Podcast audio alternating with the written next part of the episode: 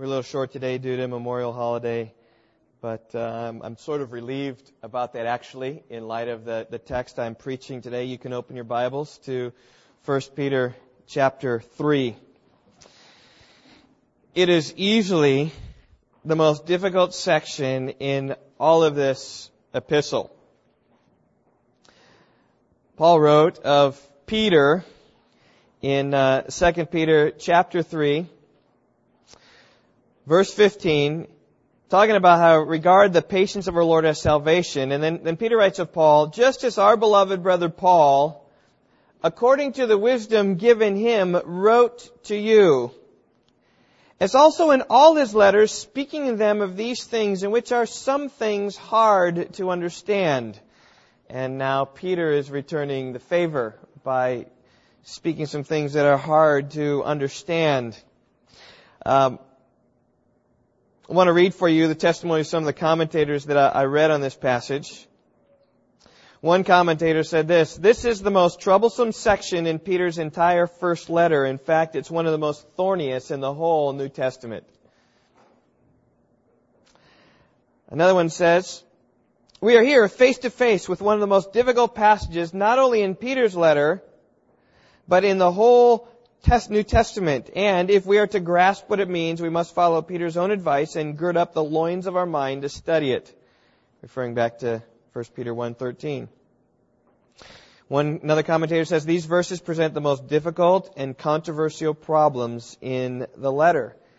And I simply say, with all these things, I wholeheartedly agree. In fact, in many ways, I would want to just skip over verses nineteen through twenty-two and proceed on to chapter four. Because they're so difficult. But that's, you know, that's not the spirit of exposition. The spirit of exposition is we leave no stone unturned. We look at every phrase, every verse, and that's what we are going to do this morning. And so we're going to dig into this text. Martin Luther, the great German theologian, talked about Bible study one time. And here's what he said. He said, "I study my Bible like I gather apples. First, I shake the whole tree so that the ripest may fall. And then I shake each limb, and when I've shaken each limb, I shake each branch and every twig. And then I look under every leaf. I search the Bible as a whole, like shaking the whole tree. And then I shake every limb, studying book after book. And then I shake every branch, giving attention to the chapters. And then I shake every twig, or a careful study of the paragraphs and sentences and words and their meanings." It's a great advice when you want to study the Bible, is to, to shake the whole tree, right? To see the whole overview of the Bible, and then to get to branches and twigs and start looking under them and start trying to find those apples. When we turn to our text this morning, though, it seems as if every leaf you, you overturn, all of a sudden you find another difficulty or two or three, which to understand the text. In fact, Martin Luther, applying his uh, Bible study diligence to this text, said this, "A wonderful text this is, and a more obscure passage perhaps than any other in the New Testament, so that I do not know for a certainty what Peter means." Now, you got to catch that in light of who Martin Luther was. Martin Luther was like the bold reformer who knew it was right, who stood, who opposed all the Roman Catholic Church almost by himself. And here was a man, great, I mean, type A personality, strong, here it is. And what he, if he says, "I don't know just for certainty what Peter means," Um, it's quite a statement. It's quite a statement. Well, I'm with Luther this morning. I don't know exactly for certainty what Peter means. I have ideas, but I'm telling you, I'm not certain about it at all. But don't despair this morning, because there's still profit in these words, even if we aren't certain of the exact theological nuances found in the text. One last commentator gives us quote, gives us um perspective that gives us hope. I want to read him. Scott McKnight writes this, "Few passages have so many themes and different ideas intertwined. And it's no wonder the commentators are shaking their heads in despair. But, here it is, the main point's not complex. Just as Peter, just as Jesus suffered as a righteous man was vindicated, so too, if the churches of Peter live righteously, as he exhorted them to, they will be vindicated and sit with Jesus in the presence of God." Right? The main point's not complex. Jesus suffered as a righteous man, and he was ultimately vindicated. So also we need to suffer as righteous people and trust that someday we will be vindicated as well. Well, if you look carefully at our text this morning, it's sandwiched between two identical statements. We start here in verse seventeen, where he says, Peter does, it's better if God should will it so that you suffer for doing what's right rather than for doing what's wrong. There's a thrust, right? Suffer righteously. The example comes in Christ. Christ also died for sins once for all, the just for the unjust, to bring us to God. Having been put to death in the flesh, but made alive in the Spirit. So Christ did. Christ is our example. We should suffer righteously. And then, as it says in chapter four, verse one, on the other side of our text this morning, therefore, since Christ has suffered in the flesh, arm yourselves also with the same purpose. There it is. He suffered in the flesh. We should arm ourselves with the same purpose. We should suffer righteously, just as Jesus did. Just as Christ suffered unjustly, we are to follow in His steps. It's the main point of the passage. When you think about our lives as Christians, or to follow our masters. Jesus suffered in the flesh. How ought we to expect anything different? As His suffering was undeserved, how ought we to expect anything different? And that's what verses nineteen through twenty-two are. Their encouragement to follow Christ in this way. And, and really, however you view the details of nineteen through twenty-two, they, they teach that Jesus gained the victory. His victory is our victory. His vindication ultimately will mean our vindication. That's why my message this morning is entitled Victory in Jesus. It's the main point. That's what we can't forget. Well, let me just read this text starting in verse nineteen. After Christ was made alive in the Spirit, in which also, probably in the spiritual realm, He also went and made proclamation to the spirits now in prison, who once were disobedient when the patience of God kept waiting in the days of Noah during the construction of the ark, in which a few, that is, eight persons, were brought safely through the water. Corresponding to that, baptism now saves you, not the removal of dirt from the flesh, but an appeal to God for good conscience through the resurrection of Jesus Christ, who's at the right hand of God, having gone into heaven after angels and authorities and powers have been subjected to Him. Now, if you read that again, it comes out just like you read it the time before. And if you read again, it comes out just like the time before. It's just difficult. He, he seems to bounce from one topic to another. In verse nineteen, he talks about the spirits. And then in verse twenty, he brings up Noah. And then he starts talking about baptism in verse twenty-one, which leads on to the resurrection, and finally to the ascension of Jesus in verse twenty-two. So Christ is preaching, and then Noah comes along, and then you've got baptism, and then you've got His resurrection, His ascension, and you say, what? What's he talking about here? Well, various theologians down through the history of the church have understood these words differently. Um, I think our best approach we look at this is just to mention some interpretations. So you got some scope of what these things mean. My first point, some interpretations. I say some because they're They're more than this, but I'm just kind of giving you the, the biggest the biggest heading here. Interpretations basically fall into two major categories in this text. The first category of interpretation understands that after the death of Jesus and before His ascension to heaven, Jesus went into Hades to preach to those who were disobedient during the days of Noah. Right? From this comes the phrase in the Apostles' Creed, He descended into Hades. Right? You think about what the Apostles' Creed said. He suffered under Pontius Pilate, was crucified, dead, and buried.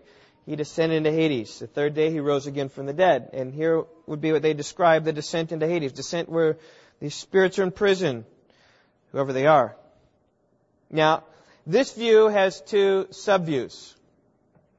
One of these views sees Jesus preaching to demonic beings, that is, evil spirits, as it just says there, spirits. He went and made proclamation to the spirits who are now in prison. And then the other view sees them as Peter, as Jesus preaching to people, disembodied spirits. That is, those who have died and who are awaiting the final judgment. Now, among these views, all right, so we have Jesus, because it just talks about His death in verse eighteen. And then it talks about His dissension here, verse nineteen. Eventually, He's going to talk about His resurrection and ascension in twenty-one and twenty-two. It's a natural progression here. So He's going to this place, wherever He is, He's preaching to these spirits or people, there's question about what exactly he's preaching. Some say he's preaching the gospel to these people or spirits, as if there's a, another second chance after the grave for salvation. Others would say he's simply proclaiming victory to those who had rejected his way. So when you put all these things together, there's lots of different combinations of different views. And sometimes, it's interesting, your theological persuasion will push you one way or the other. There's a Roman Catholic flavor of interpretation, which believes in purgatory. So they love this verse because it, well, he's talking to the people in purgatory, so the Roman Catholics say. There was, at the time of the Reformation, then a response away from that Catholic tendency to purgatory, and there were some reformers that went along with Augustine into a different view, would deny that, which I'll explain here in a little bit. But it's because of a theological framework. There's a liberal flavor of interpretation, which allows for people to have a second chance for salvation after they die, because they're dead and Jesus is going to proclaim the gospel. Do you still want to repent? Will you still refuse to repent, or will you repent now? All right? That's the first category. Are you confused yet? Here's the second category. Second category has a different chronology. Rather than understanding verse nineteen in the progression of death, descent, resurrection, ascension, this view understands verse nineteen as to be describing the actions of Jesus, of what took place in the days of Noah. So, in other words, when Noah was preaching, it was actually the Spirit of Christ within Noah that was preaching through him. And thus you believe in verse, thus it comes in verse eighteen, he was made alive in the Spirit. That is, in the spiritual realm, in this spiritual state of being in which Christ was. That's when he was preaching these spirits in prison, who weren't in prison when they first were preached to, but then subsequently died. Now they are in prison. Now, at first glance, that interpretation might seem a bit strange.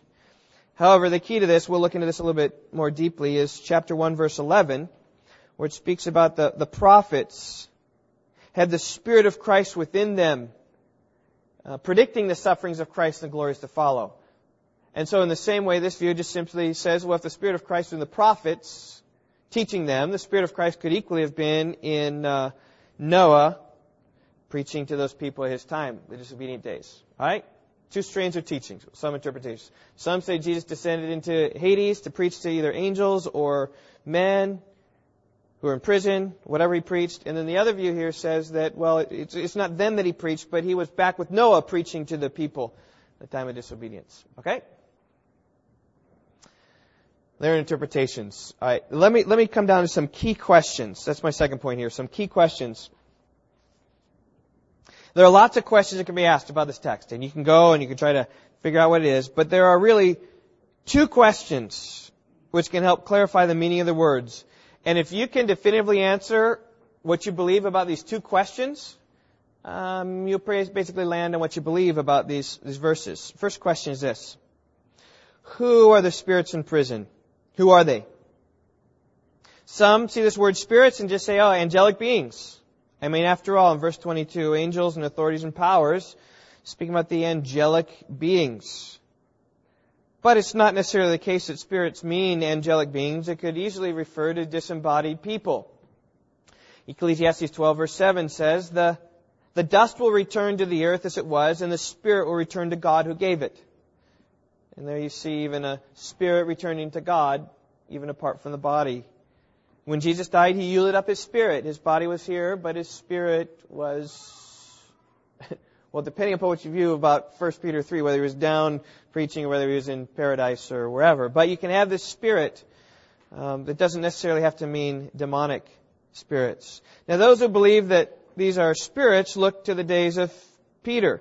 At that time, there was a Jewish book circulating around the Jewish community entitled First Enoch. Haven't you heard of this book, First Enoch? Some of you have.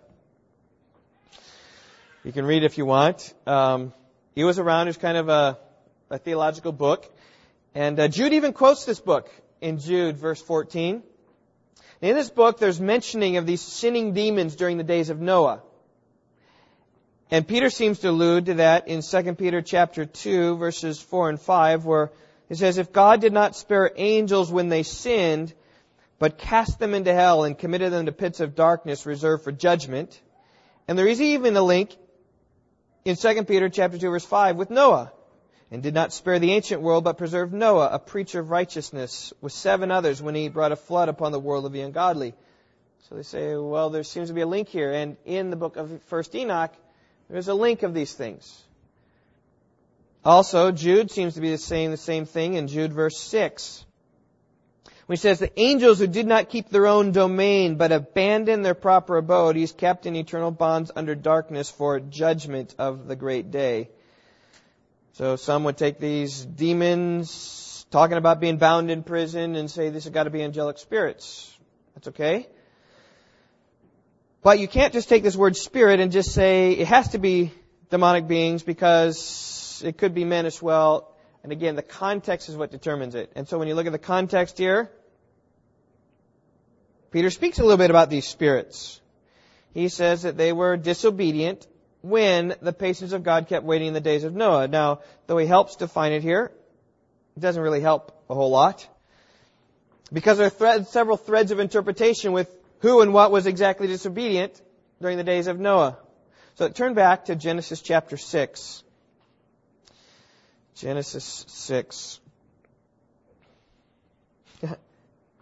This passage is difficult. It's the one in First Peter. I'm not going to answer any questions. I'm probably going to raise questions for some of you. Some of you, I didn't even know this was a question. And next time you read through Genesis six, maybe on January second, if you read through the Bible next year, you're like, oh, that's what Steve was talking about, and I have no idea what this means. But at least you can kind of see a general flavor of what, what's happening here. Verse one, Genesis six.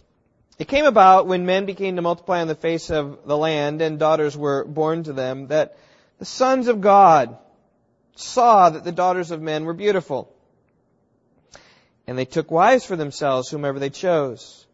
Then the Lord said, my spirit will not strive with man forever, because he also is flesh. Nevertheless, his days shall be one hundred twenty years.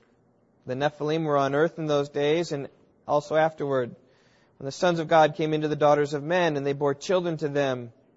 Those were the mighty men who were of old, men of renown. All right, now the big question here is, who are the sons of God? There are many who believe these are demonic beings who came from the angelic realm to cohabitate with the human race. They went into the daughters of men, as it says in verse four. Um... It says in verse two, they took wives for themselves. And as they went into the daughters of men, they formed a hybrid mongrel race of beings who are half angelic, half human. Respected Bible scholars believe this, okay? And thus the reason for the flood is ultimately to wipe out this mongrel race. Now, those who take this view rely heavily upon the usage of the phrase sons of God, which is used in other portions of Scripture to refer to the angelic world, right, which, which may be right. And then you contrast the sons of God, right, these demons, angelic world, right, who are going to sin at the time of Noah, with the daughters of men. There seems to be some kind of differences between these two. And as one seems angelic and one seems human. Then you see here at the end of verse four that these were mighty men who were of old, men of renown. It, it makes sense that an angelic human being would be mighty powerful. Now, let me just say there are there are difficulties with this view, which, by the way, I, I think yeah, it's, it's almost the majority view today, I would probably say, but I think there are some difficulties to this view. The greatest, I think, is the procreative abilities of demonic spirits. See, it's one thing for a demon to come, looking like an angel of light, as it says in Second Corinthians that they do. I mean, you simply need to put on a mask and a costume of some type, and you appear to be an angel of light. Um, even even wolves can put sheep's clothing on them and pass as, as sheep. Listen, but it's another thing entirely for a demon to come with procreative ability, to come into the daughters of men to create life. That that's taking it beyond just putting a mask on of some type. There are many Bible scholars who believe that. I, I don't. I, I don't. I don't think Genesis six is teaching this. Though you need to know this, because many people believe that he's preaching to the spirits in prison and tie it back here to Genesis six because it's the days of Noah. That's why we've gone into this. But I think Genesis six is clear why the flood came about. It's not because of angelic sin. It's because of human sin. Look at verse five. The Lord looked saw that the wickedness of man was great on the earth, and that every intent of the thoughts of his heart was only evil continually. It's the sin of men that caused the flood, as verse six says. The Lord was sorry that He made man on earth, and He was grieved in His heart. He says in verse seven, I will blot out man whom I have created from the face of the land, from man to animals, creeping things, the birds, the sky, for I am sorry that I have made them. And the thrust here isn't that it's angelic sin. The thrust here, obviously, in Genesis six is human sin. In fact, it's the sin of people that caused Him to bring the flood. All right? Let's go back to First Peter. I do think that it helps to show that I think First Peter's probably talking about people. Though it might be talking about angels, it could be doing that. But when he describes these spirits in verse twenty, they were disobedient when the patience of God kept waiting in the days of Noah. Here Peter describes God as waiting during the construction of the ark. You say, what's he waiting for? What, what's he waiting for? Who's he waiting for? I think he's waiting for people to repent of their sins. I don't think that God's waiting for angelic beings who cohabitated with men to be half angel, half men to do anything, because even their repentance, He's still going to wipe them out according to that view. I mean, if bearing children was possible, the damage had been done. There's no need to wait for repentance. God didn't have to be patient. He should wipe them out right now, if that was His aim, to wipe out this angelic mongrel race. Repentance can't bring back the damage that was done. But on the contrary, though, the patience of God can restore the damage that's done in human terms. It's because God delights and welcomes in repentance. He waits for people to repent of their sins. Romans two, verse four, do you think lightly of the riches of His kindness and tolerance and patience? Not knowing the kindness of God leads you to repentance. See, it's, it's the kindness of God not to judge today that ought to lead many to repentance. Or as Peter says in Second Peter chapter nine, the Lord is not slow about His promise, as some count slowness, but is patient towards you, not wishing for any to perish, but for all to come to repentance. If this is you this morning, you're rebelling against the Lord, know there's hope for your soul in the patience of God. And turn to Him today, the day in which He may be found. Trust in Christ to carry you through death and life and troubles and struggles to be with Him someday. That's the reason for the patience of God, waiting for men to repent. And so uh, if I come down, I think that these spirits are, are men. But there are others who believe they're angelic beings. And because of the uncertainty of the text, they can teach that, and that's fine with me. Second clarifying question. When did Christ preach to these spirits? The most natural thought of this text, I think, is that He preached to these spirits after He died. I mean, he, he talked about His death in verse eighteen. He's going to talk about His resurrection and ascension. I think that's the most natural uh, way to see it. However, I would say that it is possible that Peter's referring to the days of Noah. In Second Peter two five, Peter refers to Noah as a preacher of righteousness. I mean, it makes sense he'd be. He's building this huge ark. Have you ever seen pictures of how big that ark is? Something like, I don't know, a hundred, um, hundred train cars or something like that is how big it is. So he's building this thing, maybe forty only, but he's building this thing. It's huge and gigantic. And people are going to say, what is that about? And he begins to preach to them, and he begins to talk to them, and he begins to explain to them about how this great flood is coming.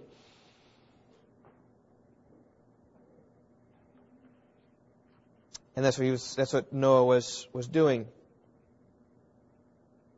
And I think when you couple that with First Peter one, eleven and twelve, it says in First Peter one eleven, seeking to know what person or time the Spirit of Christ within them, these prophets were indicating. She predicted the sufferings of Christ and the glories to follow. Now, if you look here in verse ten, even as to the salvation, the prophets who prophesied of this grace were making careful searches and inquiries. So you can you can imagine here what's happening is the Spirit of Christ within these prophets, and um He's, he's teaching them and telling them of the sufferings of Christ, the glory to follow. And they are earnestly, diligently seeking it out, trying to figure out, what did I just write? What was Christ saying through me? And they're trying to figure out how it is that Christ could suffer and how it is that he could enter glory. And they're trying to figure these things out because there's a Spirit of Christ within them. And I think that the Spirit of Christ was right there with the prophets. It's very reasonable to assume that the Spirit of Christ also be in Noah preaching as well. I mean, in fact, there's some sense that Christ even does that today through preachers of the gospel. Colossians three, verse sixteen says, "Let the word of Christ richly dwell within you." And then as you speak that word which dwells in you, it's really the Spirit of Christ which is speaking and preaching. I think that's what uh, Peter's probably getting at even here in this, this text. It's a little bit like, you know, this, this is heavy. I need to, we need some a little relief for this. Uh, Memorial Day weekend, we went camping. Um, some people went out Thursday. So we've noticed the, the Reeds are there, and the Miltons are there, and the Krauses are there, and the Hooks are there, and maybe some others I forgot. Mitchells are there. So at least five families are there. And uh, someone went out Thursday. They've been camping out there. Beautiful weather. It's been been wonderful. Uh, our plan all along was go out there Friday. We spent Friday evening there. Came back Saturday, prepare for church here, planning on going back again. And um, you guys know what the forecast is for today? Rain, rain, rain. It's coming bad. So, okay, guys, I'm Noah. Going out there. It is interesting that we were last night looking at the looking at the forecast of this rain coming across, and this big sheet. I was looking at weather dot com, and this big sheet of rain is coming across Iowa. And they had predicted last night that it was really going to start raining about six o'clock this morning. Um, but the patience of God is is waiting. Somehow the front was slowed down, and right now, as of church this morning, it was about three o'clock. The rain is going to hit, and. and uh, And, and I see that it's going to be massive thunderstorms, right? Big red, severe weather.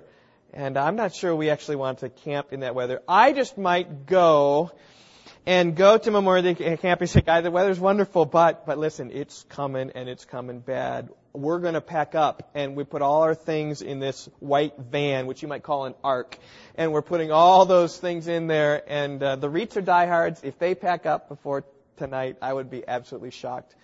But I might be Noah and preaching to them, you better get out of here because things are getting pretty bad. And then I will drive off in my my ark once it starts to rain. Right? The, the day I enter into my van and drive away is when it's going to come down. So that's a little bit what Mo, what Noah was like. He was preaching of judgment coming, and they were to repent. They were to pack up too. They were to get into the ark as well. Well, when all is said and done, I think this view makes more sense personally. When uh, when you look at this text, you might disagree. You might look at something else. I do think it makes most sense that the Spirit of Christ was preaching in Noah during those days, warning those people to repent before the judgment and destruction came. Now there are difficulties. I mean, the whole chronology is difficult. Um, It is difficult to understand exactly how Christ was preaching through Noah. It's got its difficulties, but that's where I would land. And some of the reason I'd land is because of the context. Throughout the entire epistle, Peter's message has been that of suffering. And, and what has he said through suffering? What are you supposed to do? Live righteously through suffering. I mean, I mean, consider chapter two, verse eleven. "Beloved, I urge you as aliens and strangers to abstain from fleshly lusts which wage war against the soul." And then he says, in chapter two, verse twelve, "Keep your behavior excellent among the Gentiles, so in the thing in which they slander you as evildoers, they may, because of your good deeds as they observe them, glorify God on the day of visitation." Though you're being slandered and though you're being persecuted, you walk righteously in that day and age. "Such is the will of God," chapter two, verse fifteen, "that by doing right you may silence the ignorance of foolish men." Walk righteously, even when these foolish people are talking against you. Chapter two, verse twenty, "If you do it, it's right and suffer for it. You patiently endure it. This finds favor with God." Right? Doing right, suffering for it, patiently enduring it, that finds favor with God. And that's where you're going to get your vindication. three one. "Wives, be submissive to your husbands. Even if they're disobedient to the word, they may be won without a word by the behavior of your wives." You walk righteously. And as you walk righteously, God will help you and preserve you through those times. Chapter three, verse nine. "Not returning evil for evil or insult for insult, but giving a blessing instead. Evil's coming upon you, but you walk righteously." Chapter three, verse sixteen, "Keep a good conscience, so in the thing in which you're slandered," right, you're being slandered, but you keep a good conscience, so that in the thing in which they, they revile your good behavior in Christ, they'll be put to shame. They see your good behavior, they revile you, but if you walk righteously, they'll be put to shame. It's better, chapter three, verse seventeen, if God should will it so that you suffer for doing what's right rather than doing what's wrong. I think about Noah, that is exactly what he did, right? He suffered for doing what's right. Now, we don't have clearly what was going on in the days of Noah. I can only imagine the the wickedness of the people around him. It says in Genesis six nine that Noah was a righteous man, blameless in his time. He walked with God.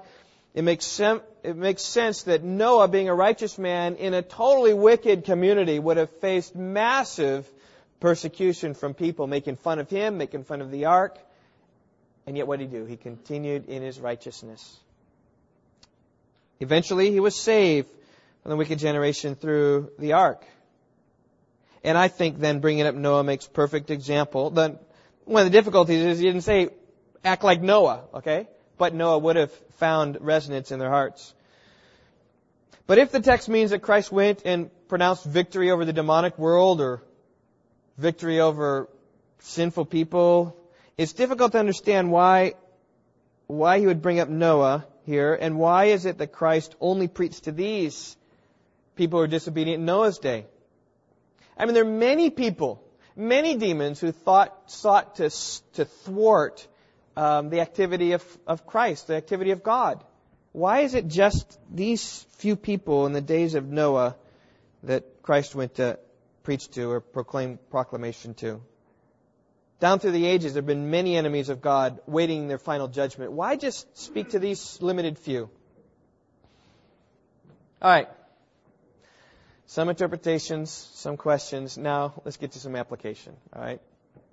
First one comes out of um, this example of Noah. I just say, live like Noah. Live like Noah. I think a man who's surrounded by wickedness and yet walking righteously is one to be modeled. You know, Wayne Grudem, his commentary on First Peter. You know, if you're looking to get a commentary on First Peter, this is the best one to get. Just hands down, it is a wonderful little commentary. And uh, he, I want to quote him here at length because he speaks a lot about the example of Noah and how that would have been encouraging to the people of, of Peter's day. So let me just read some of this for you. He gives, uh, I think it's six reasons, yeah. Six comparisons between Noah and the people in the day of Peter. Noah was a small minority of believers surrounded by a group of hostile unbelievers who were perhaps even persecuting him. The readers are also a small minority who are surrounded by hostile unbelievers who make a threat of persecution very real. Right? Like chapter four, verse four. And this is a surprise. You do not run with them into the excess of dissipation, and they malign you. You're not walking righteously with them, and so they're maligning you. A second observation. Noah was righteous, as I read earlier. Peter exhorts his readers to be righteous. Similar difficult situation. Third, Noah witnessed boldly to unbelievers around him, preaching repentance and warning of judgment soon to come. Similarly, Peter exhorts his readers not to fear, but to witness boldly. Chapter three, verse fifteen, sanctify Christ as Lord in your hearts, always being ready to make a defense to anyone who asks you to give an account for the hope that's within you. Right? Be bold, be ready to be able to speak. Uh, chapter two, verse nine, we should be about proclaiming the excellencies of Him who's called us out of darkness into His marvelous light. I'm going to proclaim the excellencies of Christ. That's why I'm walking this way, just like Mo- Noah. And bear witness boldly, even in suffering, if it's necessary, in order to bring others to God, just as Christ was willing to endure suffering to bring us to God. Peter also sounds a clear warning of judgment to come. It's coming.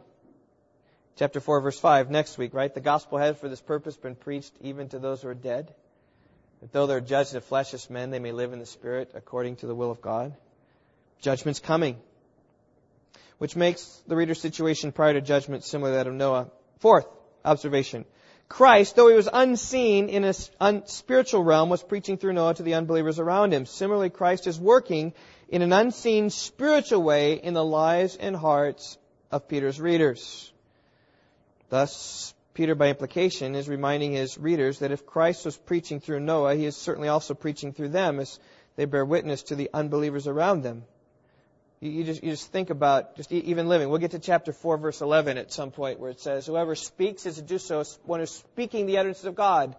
And whoever serves is to do so by the strength which God supplies, right? There's Christ within us serving and speaking according to the power of Christ.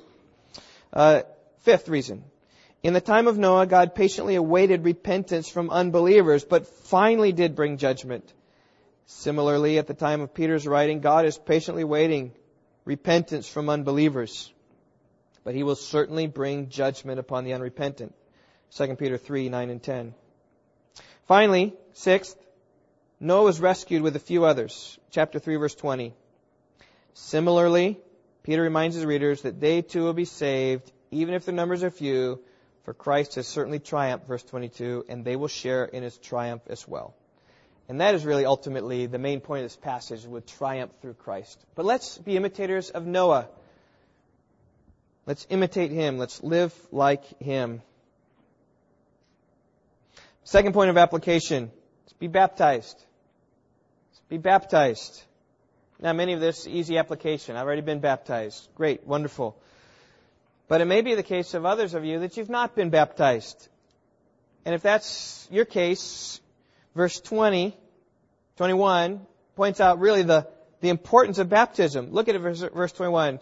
Corresponding to that, right, corresponding to the, the ark and the saving of Noah, corresponding to that, in which eight persons were saved, brought safely through the water, corresponding to that whole reality, baptism now saves you. Okay, hear that. Baptism now saves you. Not the removal of dirt from the flesh, but an appeal to God for a good conscience through the resurrection of Jesus Christ. Now there's some who take this and say, ah, oh, the physical act of baptism saves you, right? You get dunked into the water, you're going to be saved. That's what some people say. Those who say this simply take Peter's words at face value. What does it say? It says, baptism saves you. Look at this. Do you believe the Bible? Look what the Bible says. See, if you want to be saved, you need to be baptized. But if you look carefully at what Peter says, he quickly clarifies his statement about baptism. Look, look what he says. Immediately after saying baptism now saves you, he's quick to point out that it's not the water that saves you. It's not the rite. It's not getting wet. It's not this cleansing water that saves you. He says this. It's not the removal of dirt from the flesh. So even as he says baptism saves you, it shows he's not talking about the washing which saves. Rather, what is it that saves? It says this appeal to God for a good conscience. Now again, we've just opened up another leaf. This word appeal. Uh, some of your translations say it differently. Some of your translations say Um, not appeal, but they say a pledge of a good conscience toward God. Some of your translations say the answer of a good conscience before God. So you got appeal, you got pledge, you got answer. And you say, what does this mean? Well, the confusion comes about because this is the only time in the whole New Testament this word is ever used. Though the related noun, the related verb rather, is used on a handful of occasions. So it's not like we're totally in the dark, but there is some question about what it means. This idea of appealing has the idea of, of, of crying out to God, of, of pleading with God, like Romans ten, nine and ten. If you confess with your mouth Jesus is Lord and believe in your heart that God raised him from the dead, you'll be saved. And then Paul explains, how is it that you're saved? He says, with a heart, a person believes, resulting in righteousness, but with a mouth, he confesses, resulting in salvation. Baptism saves you. How? The appeal to God, the, the confessing with your mouth, the appealing there. The idea of pledge or answer is best understood to be like those who take their marriage vows. Pastor is administrating a, a marriage and says, do you take this woman to be your lawfully wedded wife? And what does the husband say? I do. Do you take this man to be your lawfully wedded husband? And she says, I do. There's the pledge. There's the answer to the question that was being asked. I do. Pledging their allegiance toward one another. And in some measure, these are present in the baptism ceremony. So, so one stands in the water of, of baptism. He or she expresses his or her faith and trust in God. And that's what it's about. Appealing to God.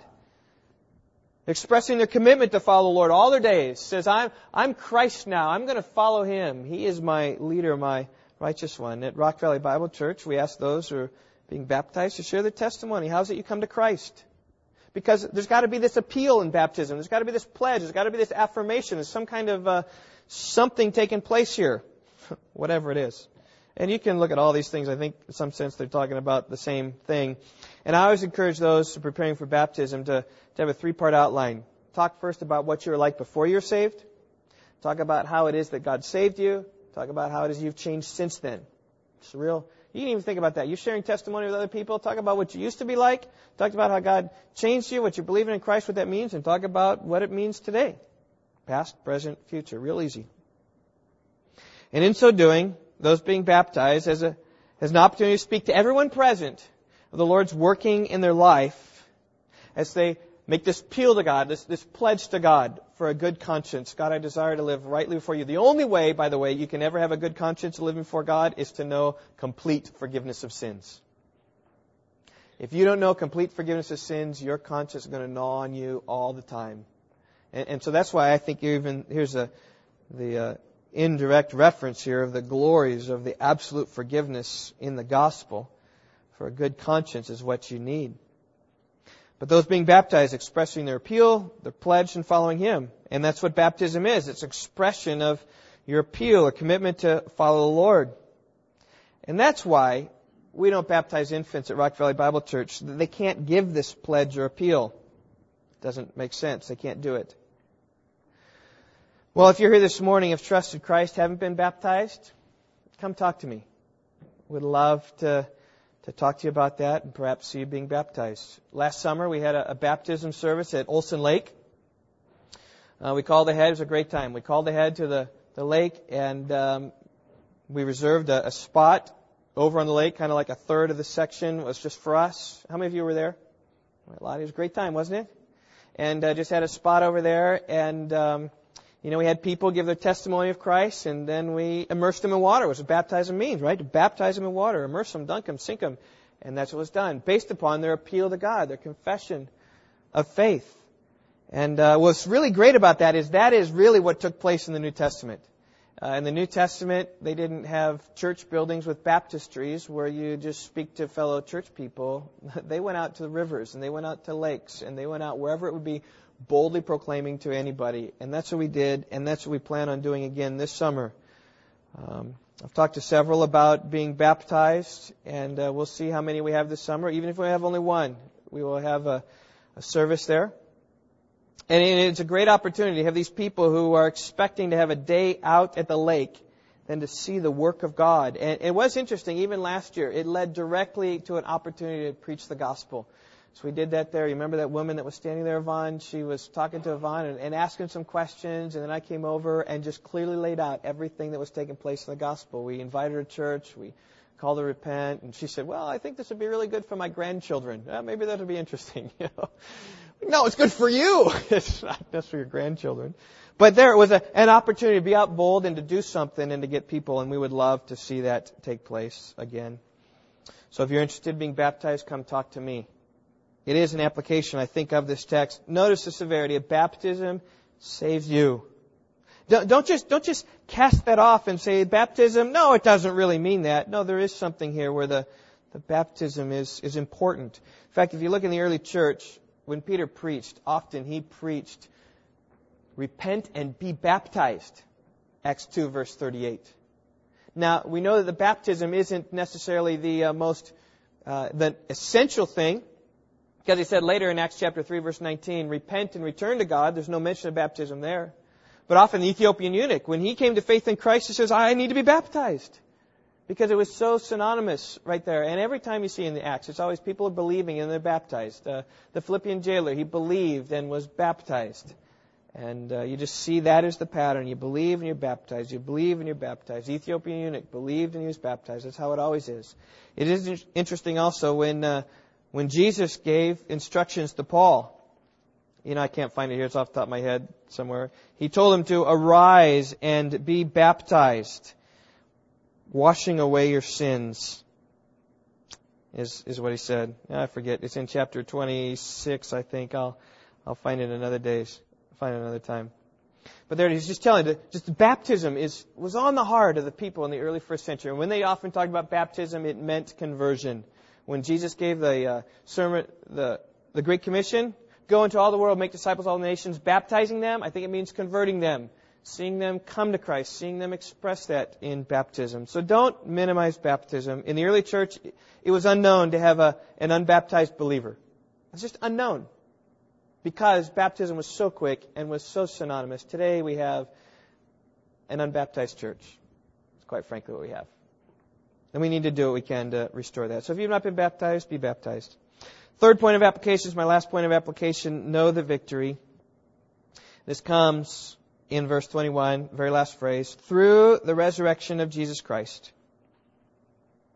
You say, what does that have to do with victory? Well, if you look back in verse twenty, when Peter's talking about Noah, he says the means of salvation was through the ark. The waters of judgment were coming upon him. They're flooding the earth, and it was in the ark. It was through the ark. It was brought through the waters. And so likewise, now the comparison with baptism comes here in verse twenty-one. Corresponding to that, baptism now saves you. And then in most of your translations, a big dash after that. Right? In the, in the New American Standard, the dash then picks up at the end of verse twenty-one, which I'm not sure any other verses do, but it is the implication. Baptism now saves you through the resurrection of Christ. So ultimately, your appeal isn't isn't the means of your salvation. The means is ultimately the resurrection. That's what saves you, ultimately, in the greatest sense of the word. In other words, just as Noah and his wife, his three sons, were brought through the waters of judgment by the agency of the ark, so also we're brought through the fiery trials of life and saved from death and hell through the agency of the resurrection of Christ. I think that's the comparison he's making here in verse twenty-one. The resurrection of Christ brings salvation to us, and right there is the victory. We can have troubles and hardships, distress of all types going on around us, but through the resurrection of Christ, that's where we are guaranteed to win. Just as Christ was raised from the dead through the glory of the Father, so we too might walk in newness of life. In the resurrected Christ.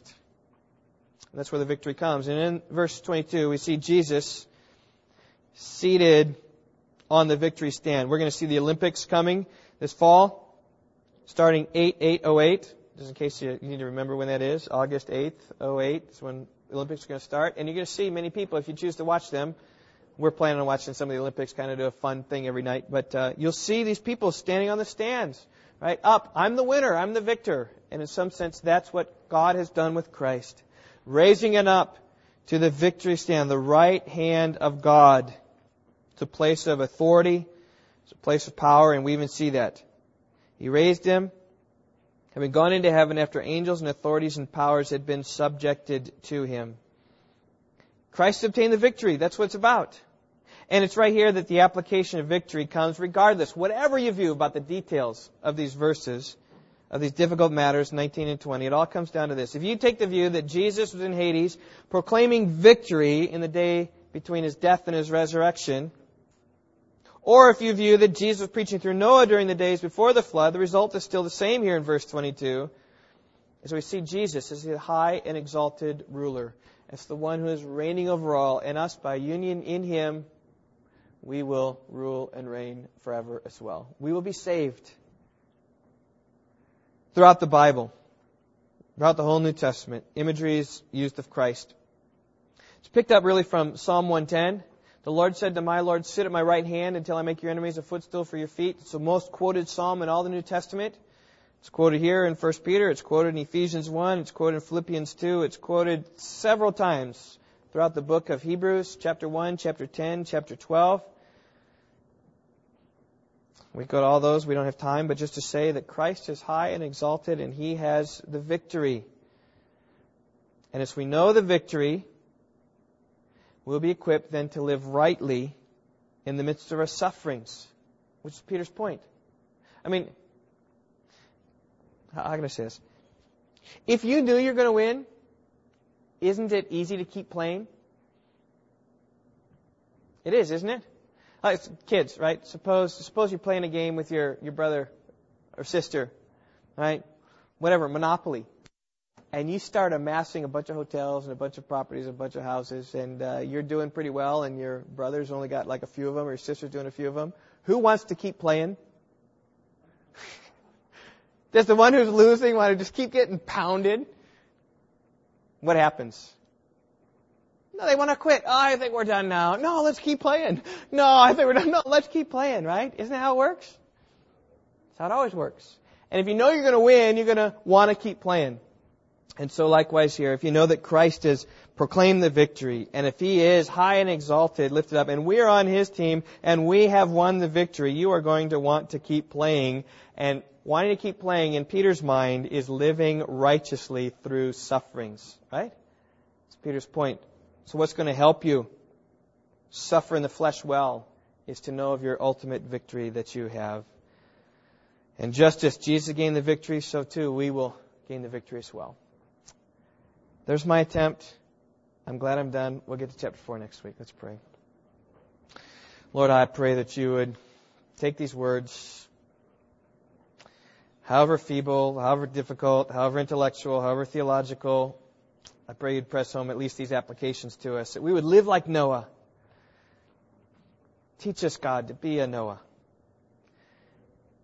And God, secondly, I pray that for those who haven't been baptized, convict their heart. They need to be baptized. Lord, that we might have a, a glorious time this summer again at Olson Lake, rejoicing your goodness, your work uh, among us. And God, I, I finally pray that this point of application of knowing the victory would be sink deep into our hearts, that you would give us a, a spirit of wisdom and a, a revelation in the knowledge of Him. God, that we would know what is the hope of your calling, that we would know what is surpassing greatness of your power towards us who believe.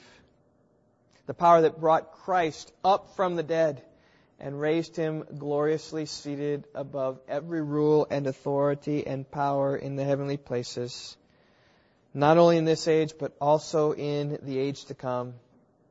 That we would place our faith and trust in that to get us through the trials and difficulties of life. So help us, O Lord, strengthen us by this text to suffer well. Ultimately, Lord, for your glory. We pray in Christ's name. Amen.